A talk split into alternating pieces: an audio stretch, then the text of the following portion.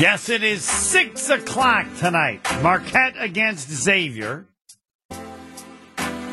For the lead in the Big East regular season. The Hall of Famer Tony Smith on assignment. Joining me now is Jim McIlvaine. I want to apologize. I wasn't sure if you had 299 or 399 blocks.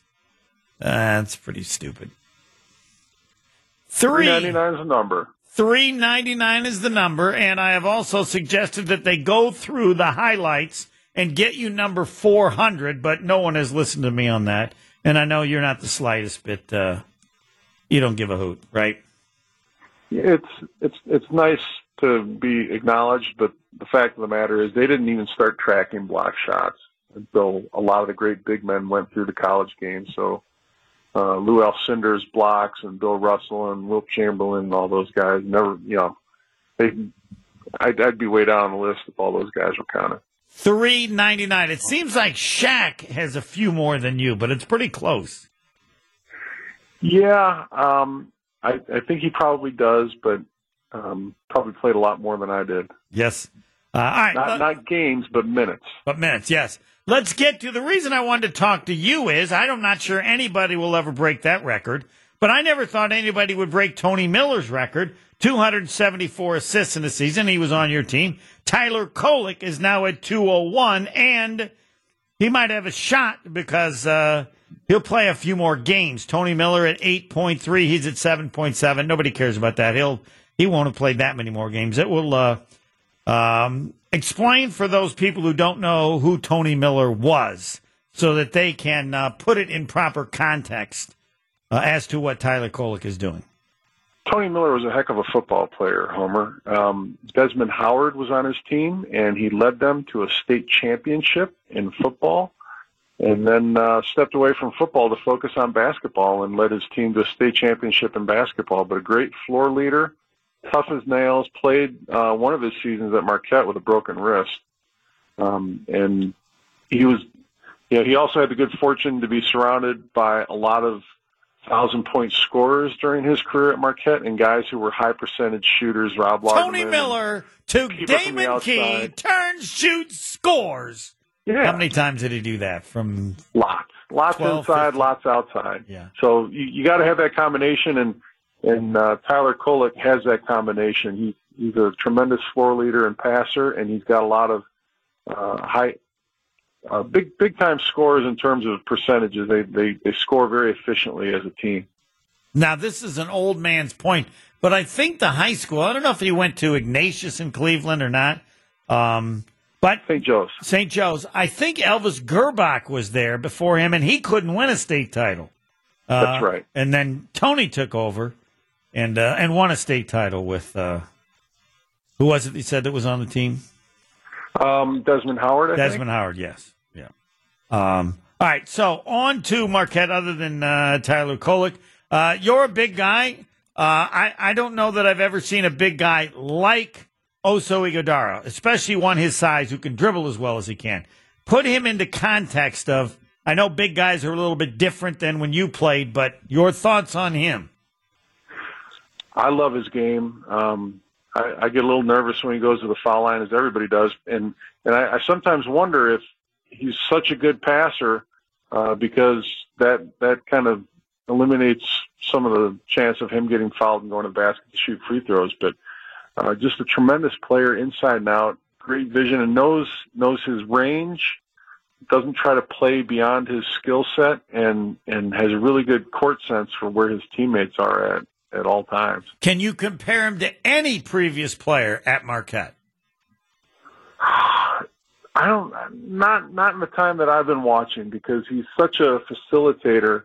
You know, he's he's not necessarily a score first or a pass first guy. He's an opportunity first guy, and and I don't know that we've we've had as good a post passer as we've had with Oso um, since I've been watching Marquette play. And and at the same time, he's a certainly capable scorer if if uh, the opportunity presents itself. I know he's the greatest dribbler at that height of anyone I've ever seen at Marquette. Yeah, he's, he's he's really a good ball handler, um, but but again, it's not one of those situations where he goes in over his head and and tries to break down you know full court pressure and, and stuff like that. He he takes advantage of, of his teammates when, when the opportunities are there and and plays within himself. And I think the whole team does a pretty good job of that, and, and it's evident in uh, the the general lack of turnovers they they tend to have, even even when when they lose. Talking with the one and only Jim McIlvaine, I claim that you and Gwendolyn are still the tallest parents in the world. You used to be the tallest couple in the world. You got passed by uh, seven, eight, and six one. Uh, but I want to be accurate. Tony always says I make stuff up. Uh, am I accurate that you are still the tallest parents in the world? We we could be. I I don't know if anybody really tracks that. But, I do. I um, do. George George Muresan and Liliana, oh. his wife Yes. They they I, I'm just not sure how tall Liliana is, but they'd be they'd be close to us in cumulative height. And I know that his son uh, plays for Georgetown. Not very much. Yes. Very little. No, he's a, a preferred preferred walk on. Oh, okay. Uh, though uh, Dikembe Mutombo's son played, I think had maybe his greatest game ever at Georgetown against Marquette. They still lost. Wow. Uh, I thought you would notice that.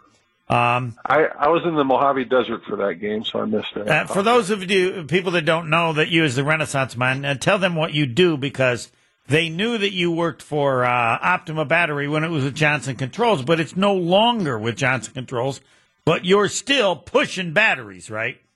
Yeah, same building, new name. Clarios is our parent corporation, and, and it's the old Power Solutions group from Johnson Controls that makes up Clarios, and Optima is part of that. And we sponsor a lot of cool off-road stuff. So I was in the Mojave Desert uh, for about a week and a half at the King of the Hammers, which is the largest spectator sporting event in the entire state of California.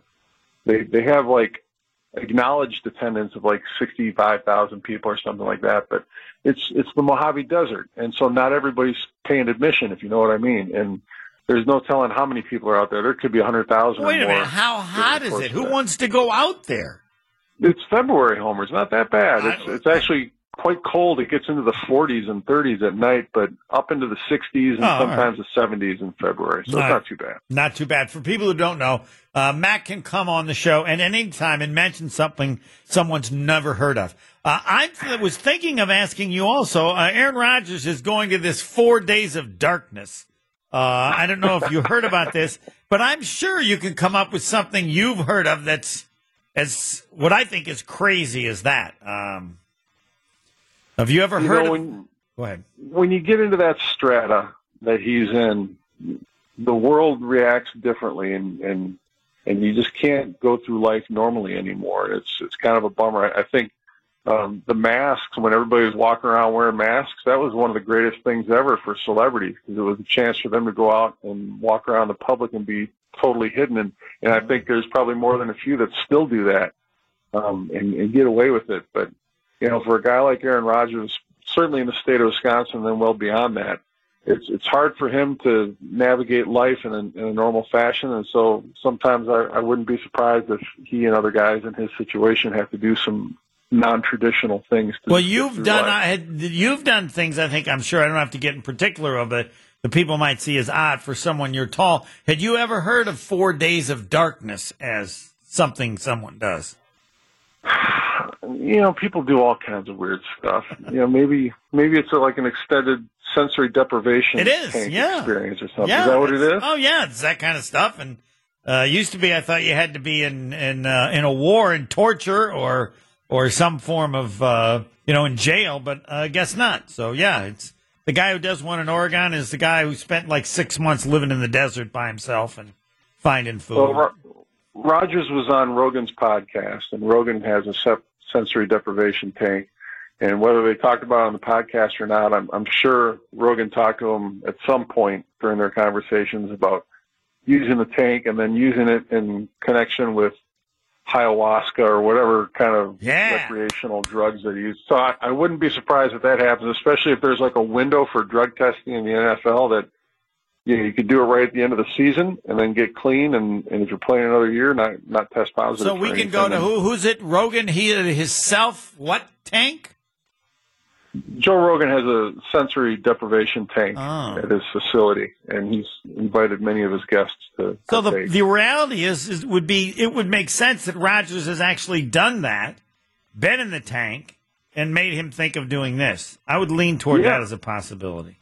I, I would say so. Because otherwise, you all right. Back to uh, Marquette because the big game tonight against Xavier.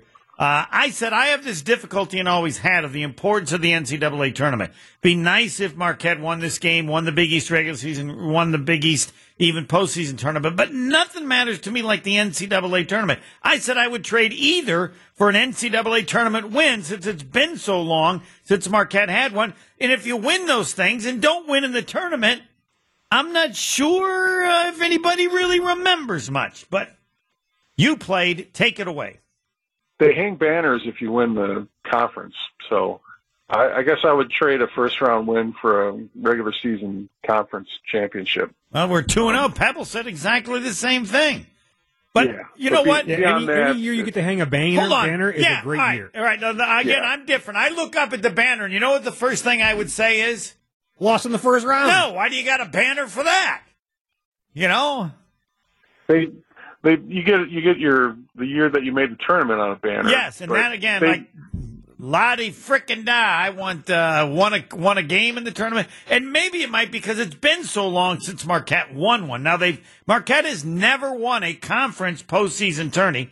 They have won. Uh, you were conference regular season champs, I believe, in the Great Midwest your senior year, right?